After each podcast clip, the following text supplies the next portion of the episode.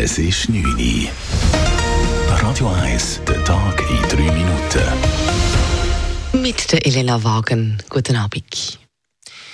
Die Schweiz will die Gespräche mit der EU wieder aufnehmen. Nach langen Sondierungsgesprächen will der Bundesrat nun ein Verhandlungsmandat für ein neues Rahmenabkommen beschließen. Und zwar bis Ende Jahr, wie das Außendepartement EDA heute schreibt. Darin enthalten sind laut Mitteilung des Bundes auch neue Abkommen, zum Beispiel in den Bereichen Strom, Lebensmittelsicherheit und Gesundheit oder auch die Teilnahme am Bildungsprogramm Horizon Europe.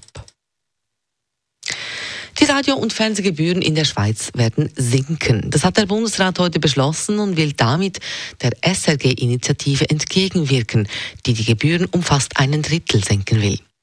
Laut dem zuständigen Bundesrat Albert Rösti werden die Serafe-Gebühren neu 300 statt 335 Franken pro Jahr und Haushalt betragen. Und kleine Unternehmen sollen gar nichts mehr zahlen müssen.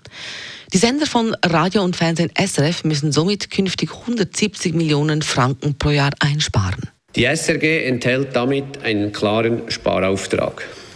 Gleichzeitig hält der Bundesrat an seinem Entscheid vom 7. September 2022 fest, die SRG soll sich transformieren und sich stärker auf Audio und audiovisuelle Angebote ausrichten.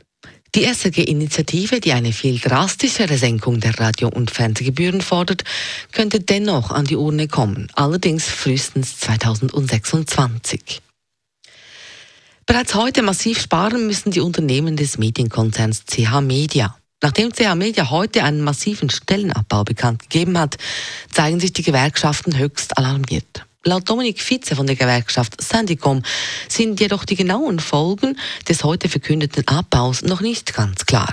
Ich glaube, jetzt im Moment stehen wir unter Schock, stehen die Betroffenen unter Schock von dem massiven Stellenabbau bei CH Media. In den nächsten Tagen wird sich weisen, wie der genau durchgeführt wird. Wir pochen auf einen guten Sozialplan, der den Betroffenen auch eine Perspektive bietet.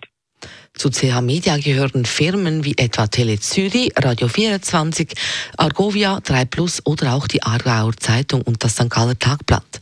Insgesamt werden 150 Vollzeitstellen abgebaut, 90 Mitarbeitende erhalten die Kündigung.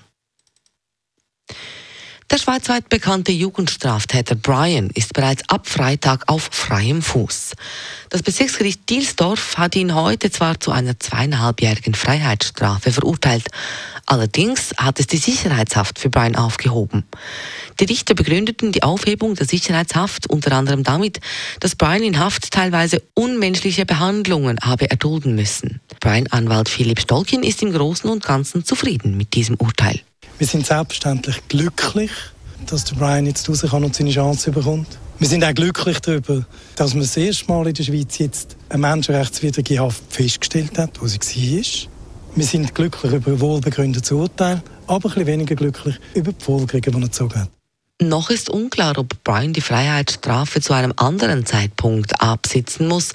Das Urteil ist noch nicht rechtskräftig und kann ans Obergericht weitergezogen werden. Radio 1, Wetter. Das schöne Zwischenhoch ist morgen vorbei. In der Nacht wird es 0 bis 3 Grad kalt. Morgen Nachmittag ziehen dann immer mehr Regenwolken auf und es wird noch 9 Grad höchstens.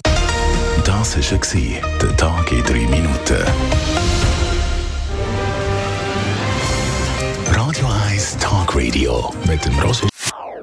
Das ist ein Radio 1 Podcast. Mehr Informationen auf radio1.ch.